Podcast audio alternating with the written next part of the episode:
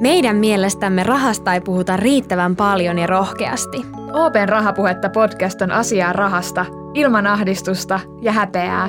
Puhutaan vaikeistakin asioista niin avoimesti, että jokainen ymmärtää.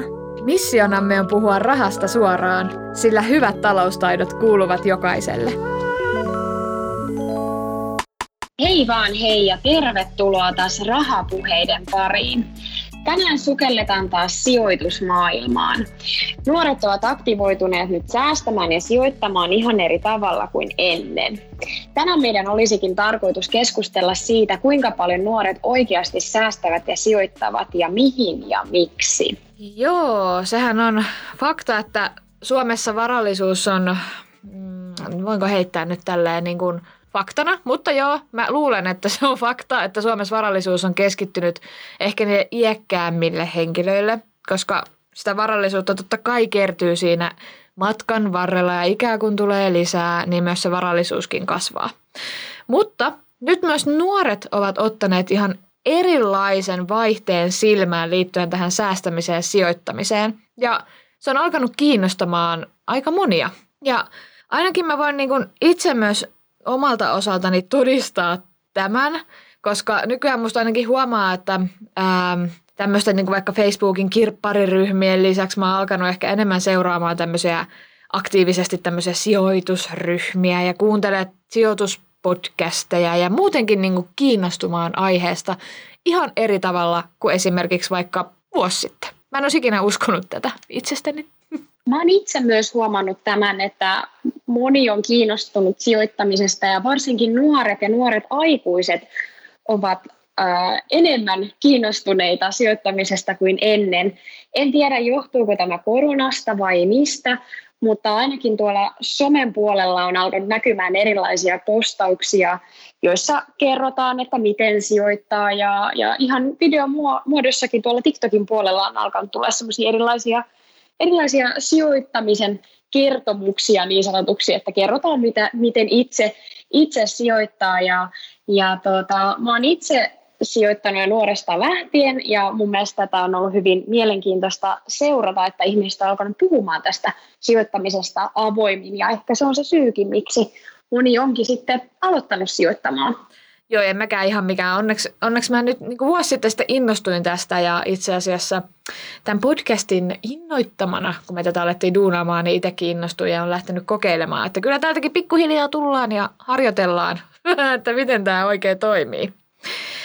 Mutta tota, me voidaan Emilian kanssa olla tässä nyt taas jälleen kerran kokemusasiantuntijoina, mutta tiukat faktat meidän pöydälle tulee tänään tarjoamaan Open varallisuuden hoitoasiakkaista vastaava johtaja Kai Kalajainen. Tervetuloa taas pitkästä aikaa. Tervehdys ja kiitos, että saan olla mukana. Moneskohan kerta tämä on? Just oli siis sitä kysymässä, että moneskohan kerta tämä on, että sä oot meidän vakiokalustoa. Hyvä, hyvä. Ei ole kautta ilman kaitsua. Me tuossa Susanin kanssa alustettiinkin jo, että sijoittaminen ja säästäminen on näkynyt hyvin paljon tuolla sosiaalisessa mediassa. Onko se kaitsu siis oikeasti niin, että nuoret on enemmän kiinnostuneita kuin ennen? Joo, tuossa mun mielestä toi teidän alustus oli hyvä ja siinä tuli oikeastaan kaksi näkökulmaa niin kuin tähän jos puhutaan tämmöisestä sijoittamisen hypestä ja erityisesti nuoriin liittyen, niin ehkä se toinen ja, ja mun mielestä tosi tärkeä näkökulma oli toi, mitä Susan tuossa sanoikin, että, että varallisuus on keskittynyt sinne vanhemmalle ikäluokalle ja varallisuuserokkin on viimeisimmän tilastokeskuksen tilastojen mukaan hieman jopa kasvaneet. Ja, ja nythän tietysti tulevien vuosien aikana sitä varallisuutta tulee paljon periytyyn nuoremmille ja, ja ehkä vanhemmat on sitäkin kautta alkaneet jo osittain ehkä siirtäänkin sitä varallisuutta nuoremmille ja tätäkin kautta niin kuin se nuorten sijoitusinto, joka näkyy esimerkiksi OP-ssa arvoosuustilien avaamisena osakepuolella, määrä on parin vuoden aikana kymmenkertaistunut, niin se kasvu eli tosi kovasta kasvusta puhutaan, niin, niin tulee osittain tämän lapsille ja nuorille säästämisen kautta. Ja sitten toisaalta just toimista puhuitte kanssa, eli asiasta keskustellaan tosi paljon ja moni nuori siellä teinien puolella ja sitten nuori aikuinen niin on kiinnostunut entistä enemmän säästämisestä ja sijoittamisesta, mikä on hyvä juttu, koska sitä kautta sitten voidaan mahdollistaa se, että varallisuuserot ei välttämättä kasvaisi, vaan ehkä jopa pienenisi. Tiedetäänkö me, mitkä ovat nuorten motiivit sijoittamiseen ja säästämiseen? Aika vaikea tietysti lähteä niitä yksilöiteen, tai sanotaan näin, että ne on varmaan paljosti yks, yksilöllisiä ne motiivit, mutta kyllä tietysti yksi iso asia on se, että asioista on paljon puhuttu.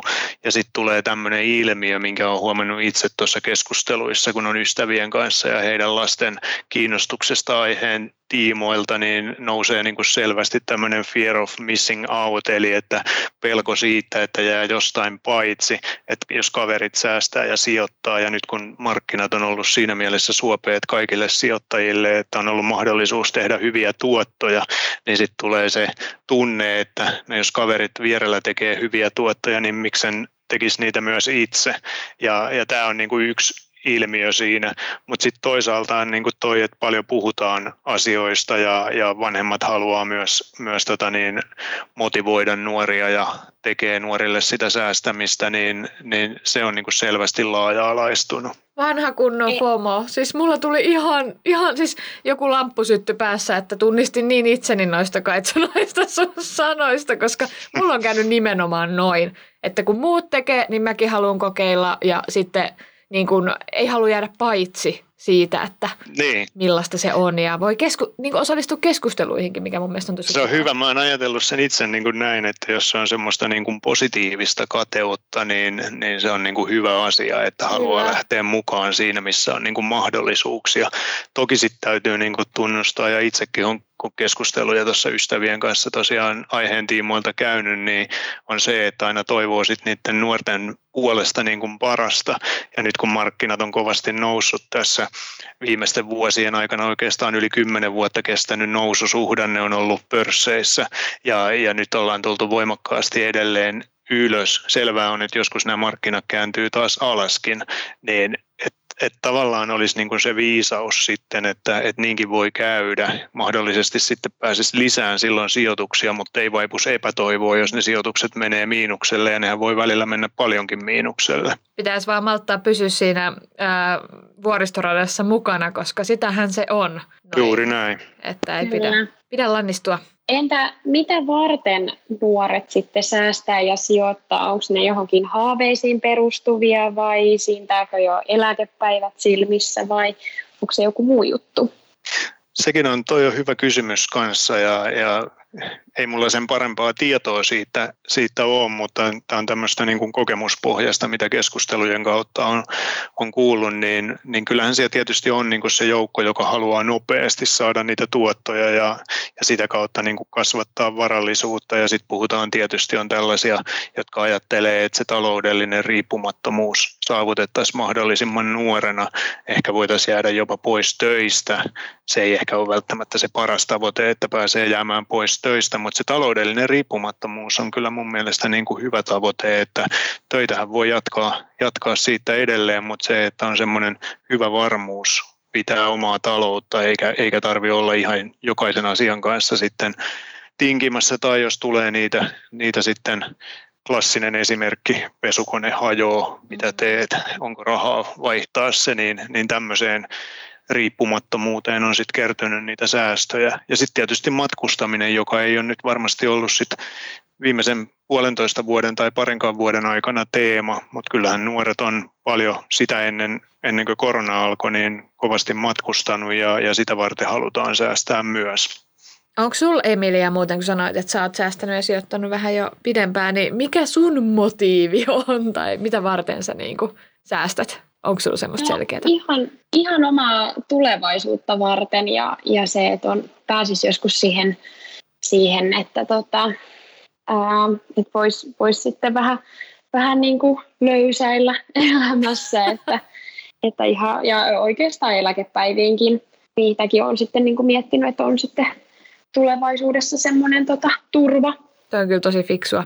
Joo, toi on hyvä Emili, tuo eläkepäivät ja se on, on semmoinen varmasti niin kuin monella, mikä, mikä on niin kuin tärkeä olisi säästämisen ja sijoittamisen kohde, mutta sitten tietysti muistan itsekin nuorena, että jos parikymppisenä kuuli puhuttavan eläkkeestä, niin ajattelin, että se ei kosketa niin kuin minua. Siinä oli tietysti se valitettava tosiasia, että se ei välttämättä todella kosketakaan. Että ne eläkkeet on niin pieniä, että siksi se säästäminen ja sijoittaminen on niin kuin tärkeää, mutta se tuntuu jotenkin niin kaukaiselta asialta. Mutta ehkä se, että pystyy sen oman taloudellisen hyvinvointinsa säilyttää riippumatta siitä, että minkä ikäinen on, niin, mm. niin se olisi niin kuin tärkeä hyvä päämäärä. Ja onhan se helpompi tolleen pikkuhiljaa säästää, kun sitten taas niin kuin lähellä eläkepäiviä raivo säästää.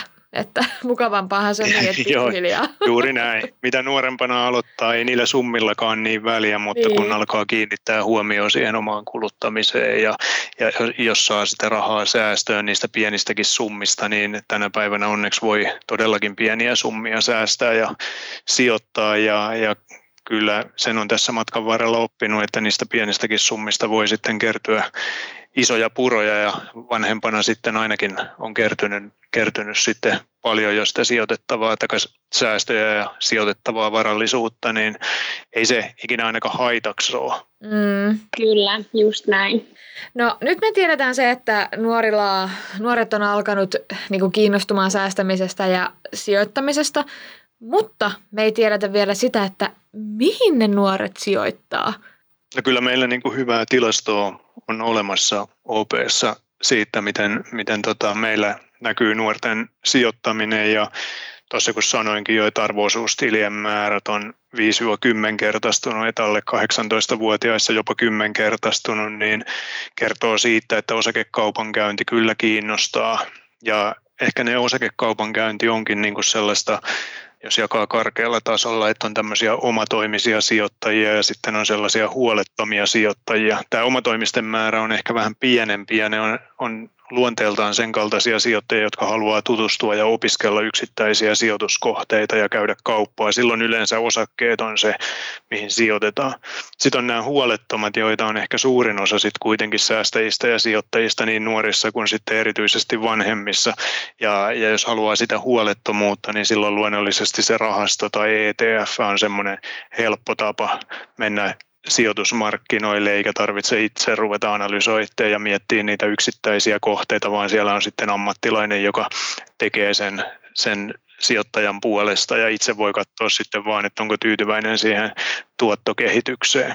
Mutta mut nämä niin näkyy selkeästi, mutta nuorilla on sitten tiettyjä erilaisia erilaisia niin kuin mieltymyksiä selvästi näiden sijoituskohteiden valinnassa, mikä osaltaan poikkeaa ehkä noista vanhemmista ikäluokista. No sitä mä olin just kysymässä, että mikä esimerkiksi niin kuin rahastoissa nyt on semmoista poikkeavaa, että mikä rahastoissa, kiinnostaa? Joo, Joo, rahastoissa ihan selvästi kiinnostaa nuoria. Siis yleisesti voi todeta, että kaikissa ikäluokissa suosituimpia rahastoja on tämmöiset yhdistelmärahastot, jossa on osakkeita ja korkoja ja niissä on vähän erilaisia painotuksia sitten niiden osakkeiden ja korkojen välillä, eli voi valita niin kuin omaan riskiprofiiliinsa sopivimman tuotteen sieltä, että onko sitten enemmän niitä osakkeita vai vähemmän niin, niin mahdollisuudet valita löytyy. Mutta sitten semmoinen, mikä niin kuin nuorissa korostuu ehkä selvästi vanhempiin ikäluokkiin nähden, niin on vastuullinen sijoittaminen.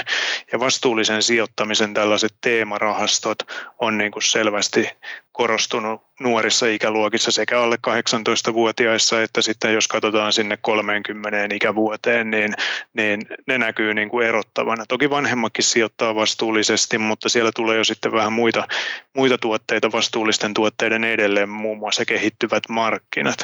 Sitten indeksisijoittaminen tuntuu olevan nuorille yksi semmoinen iso juttu. Näkyy toki vanhemmissakin, mutta nuorissa ja ehkä erityisesti sitä kautta, että meilläkin näkyy, että indeksirahastot on digitaalisissa kanavissa hyvin suosittuja ja, ja nuoret, jotka on tottunut käyttämään näitä digitaalisia kanavia, niin tykkäävät tehdä näillä indeksirahastoilla sitten kauppaa.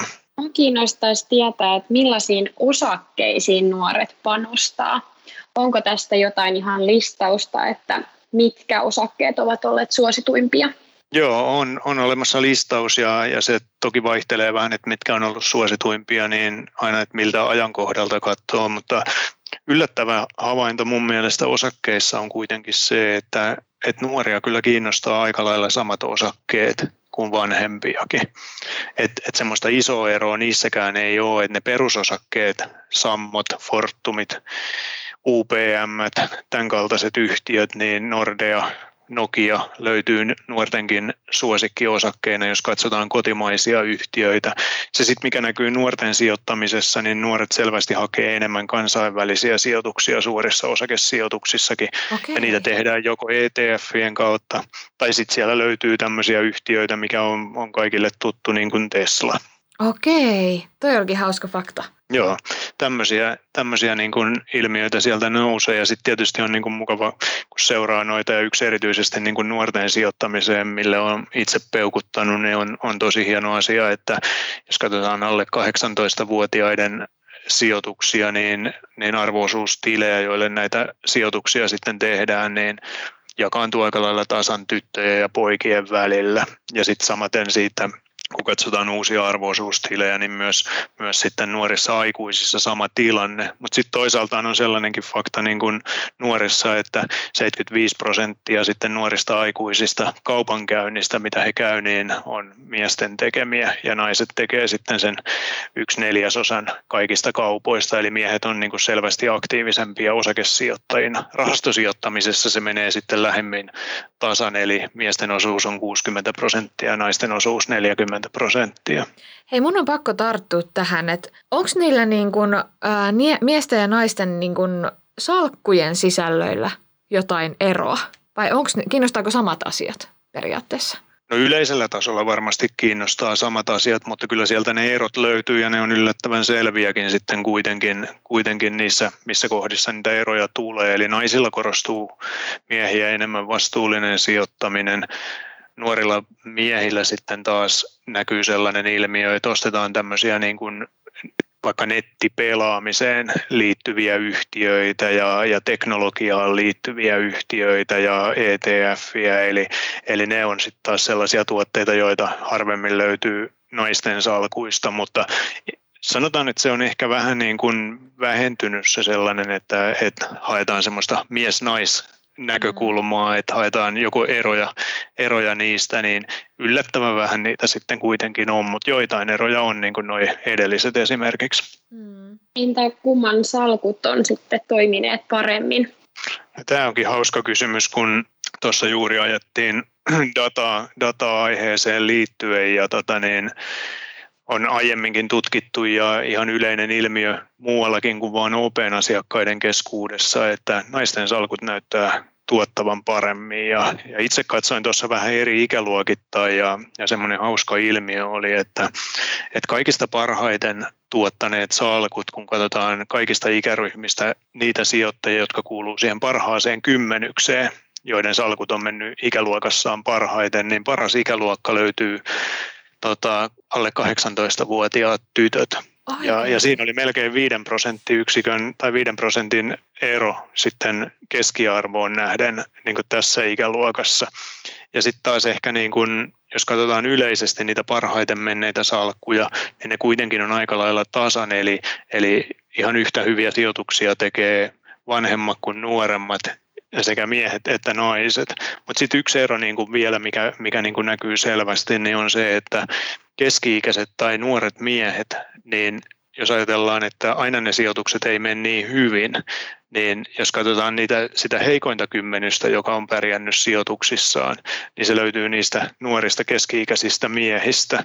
Eli, eli tota, kun tuossa aikaisemmin totesin, että nuoret keski-ikäiset miehet käy kauppaa aktiivisesti, niin näyttäisi siltä, että se aktiivinen kaupankäynti, ne miehet pystyy tekemään ne hyvät sijoitukset yhtä hyvin kuin muukin, mutta tämä aktiivinen kaupankäynti lisää niiden huonojen sijoitusten määrää.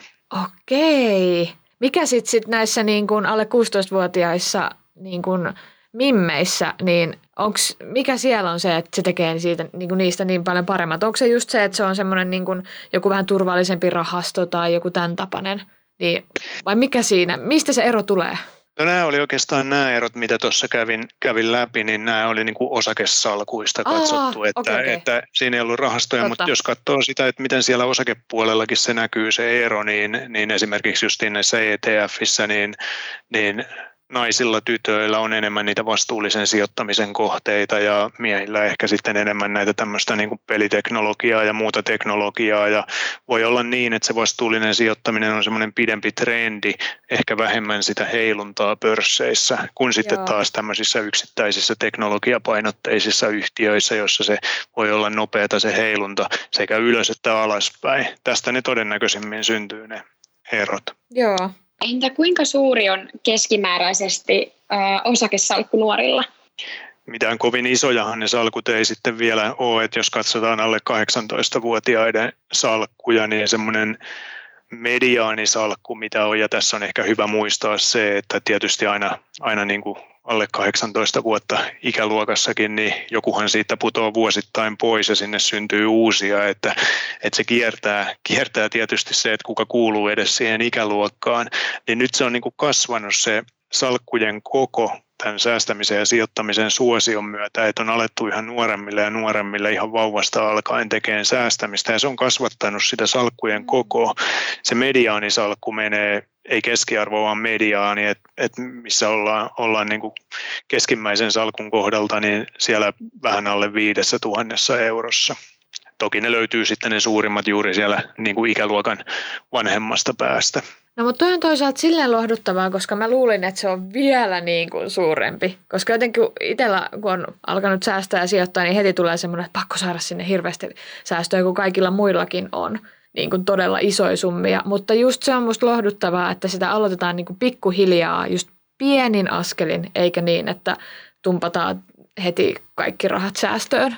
Toi on jotenkin lohduttavaa Pien, Juuri näin pienillä summilla ja, ja se on ihan selvä, että on nuorilla ei varmasti niitä omia tulojakaan sillä niin. tavalla ole, että voisi, jos itse, itse kerryttää sijoituksia, niin kovin isoja summia heti kerralla saadakaan aikaiseksi. Ja sitten toisaalta niin kuin parhaimmillaan se voi olla sitä, jos vanhemmat sijoittaa nuoremmille ja säästää, ja jos siinä on mukana vaikka isovanhempiakin, niin voi sitten verotustehokkaasti kolmen vuoden välein antaa sen alle 5000 Aivan. euroa lahjana nuorelle ilman, ilman veroja. Ja, ja tietenkin, että jos siinä on niin onnellinen tilanne, että molemmat vanhemmat ja molempien vanhempien vanhemmat pystyisi näin tekemään, niin silloinhan salkut jo kasvaa sitten merkittävä kokosiksi, mutta, mutta sanotaan, että yleisellä tasolla kuitenkin niitä isoja salkkuja on sitten vähemmän kuin, mm. kuin sitten tämmöisiä, mistä puhuttiin tuossa mm. mediaanisalkkukohdalla.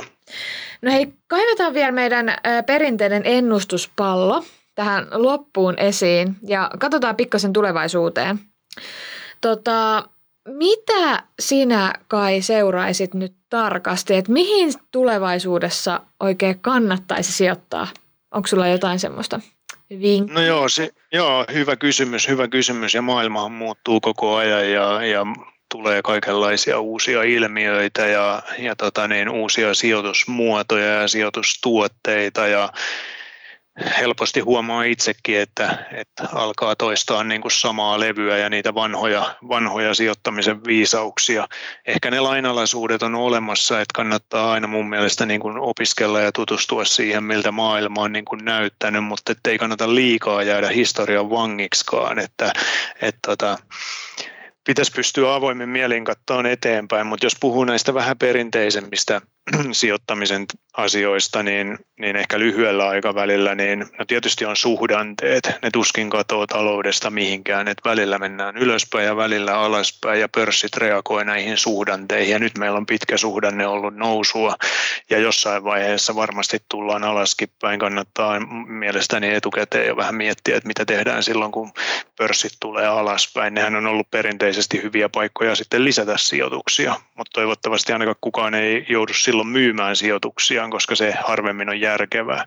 No sitten mikä vaikuttaa niin kuin tulee noiden suhdanteiden kautta, niin inflaatio, eli hintojen nousu, on ollut hyvin matalalla tasolla, lähes nollassa tässä viimeisten vuosien aikana ja nyt nyt sitten ihan viime aikoina on saatu viitteitä siitä, että inflaatio on alkanut tulee ja inflaatiolla on sitten sellainen vaikutus, että se alkaa vaikuttaa myös korkotasoon. Ja kun korot nousee, toki parantaa sitten siinä kohtaa korkosijoitusten tuottoja, jos ajatellaan vaikkapa tilikorkoja, että jos sitten nykyisten nollakorkojen tilalle tilillekin saa jo korkoa tai vastaaviin sijoituskohteisiin, niin niistä tulee houkuttelevampia. Ja samaan aikaan yleensä osakemarkkinat on kääntynyt vähän huonommalle tuotolle suhteessa. Ja, ja voi olla, että osakkeissa nähdään sitten semmoista heiluntaa alaskin päin. Tämä tämmöinen niin keskipitkän aikavälin, lyhyen aikavälin seurantaa, mutta sitten kaikkien näiden e- edelle ajaa se, että jos puhutaan tuosta, minkä mainitsit esimerkiksi tuo eläkettä varten sijoittaminen, niin jotta sitten ne tuotot olisi mahdollisimman hyviä sinne pitkälle aikavälille, niin kyllä nämä megatrendit on sellainen, mihin kannattaa kiinnittää huomioon. Ja megatrendeistä on jo puhuttu pidempäänkin semmoisia isossa, isossa keskustelussa olleita trendejä on tietysti kaupungistuminen ja, ja erityisesti tämä vastuullinen sijoittaminen ja vastuullisuuden teemat eri muodoissaan nämä varmasti on sellaisia, mitä ei voi, voi niin kuin sivuuttaa eikä kannata sivuuttaa.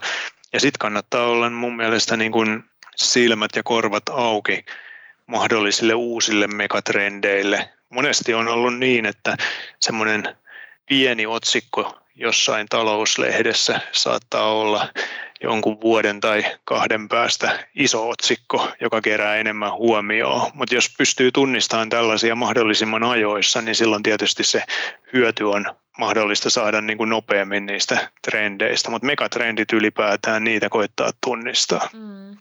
No nyt jos joku, jota sijoittaminen on kiinnostunut, innostui tästä ja haluaisi aloittaa, niin kerrotko Kaitsu vielä tähän loppuun sun vinkit, mikä olisi se paras vaihtoehto, jos sijoittaminen tai säästäminen kiinnostaa? Mm. No mä itse kyllä toivoisin ja, ja koitan kaikille, kenelle pääsen vaan asiasta kertoo ja oli ne sitten tuossa lähipiirissä tai, tai vaikkapa tällainen podcastin kautta, niin kyllä se kaikista tärkein juttu, jos haetaan niin kuin parasta mahdollista lopputulosta, on se, että miettii oman tavoitteen, että mikä on se tavoite. Ja, ja sitten oikeastaan kartottaa sitä omaa profiiliansa, eli, eli minkälainen itse olen sijoittajana ja säästäjänä. Se tavoite sanelee aika paljon sitä, että kuinka pitkä on se sijoitusaika, kuinka pitkäksi aikaa niitä rahoja voi sitoa ja, ja kuinka paljon pitää pystyä säästämään, että se tavoite voisi mahdollistua. Ja se riskiprofiili, joka käytännössä mun mielestä tarkoittaa sitä, että sijoittamisessa voi ottaa riskiä niin paljon, kun pystyy järkevästi pitämään omaa talouttansa ja saa hyvin nukuttua. Eli, eli ei kannata niin kuin lähteä semmoiseen sijoitustoimintaan mukaan, että yöunet voisi mennä tai ajaa taloutensa tiukalle. Ja, ja nämä jutut, kun on niin kuin tiedossa, niin, niin sitten on oikeastaan määritellyt sen, että kuinka paljon voi sijoittaa. Ja loppu onkin sitten mun mielestä lähinnä tekniikkaa. Mutta mut jos noin kaksi kaksi ensimmäistä kysymystä on niin kuin sivuuttanut ja suortu, siirtyy suoraan sinne tekniikapuolelle, niin siinä on paljon mahdollisuuksia sitten epäonnistua. Mutta mobiili on ehkä nuorille se helpoin tapa sitä sijoittamista tehdä ja, ja sanotaan, että työkaluja löytyy niin paljon on säästölipasta, jonka kautta voi ihan pieniä, vaikka 50 senttiä korttiostosten yhteydestä laittaa vaikkapa indeksirahastoon tai sitten siirtyä sinne osakesijoittamisen puolelle. Mutta se on hyvin yksilöllistä, että mikä, mikä on sitten kenellekin se paras tapa, haluaako olla itse aktiivinen vai, vai haluaako seurailla vain sivusta ja joku hoitaa, jolloin tulee sitten ne rahastot kyseeseen ehkä osakkeiden sijaan. Tämä oli todella hyvä mun mielestä kooste tähän loppuun. Kiitos. Kiitos paljon Kaitsu ja kiitos tästä kurkistuksesta nuorten salkkuihin. Olipa mielenkiintoista vähän nähdä, että mihin ne nuoret sijoittaa ja mun mielestä oli tosi siisti niin nähdä tämä ero, että nuoret on oikeasti nyt alkanut niin kuin for real niin kuin kiinnostumaan tästä ja säästämisestä ja sijoittamisesta. Että se ei ole enää niin kuin niiden, voiko sanoa vanhojen ihmisten juttu, mutta myös niin kuin meidän kaikkien muiden juttu. Kiitoksia.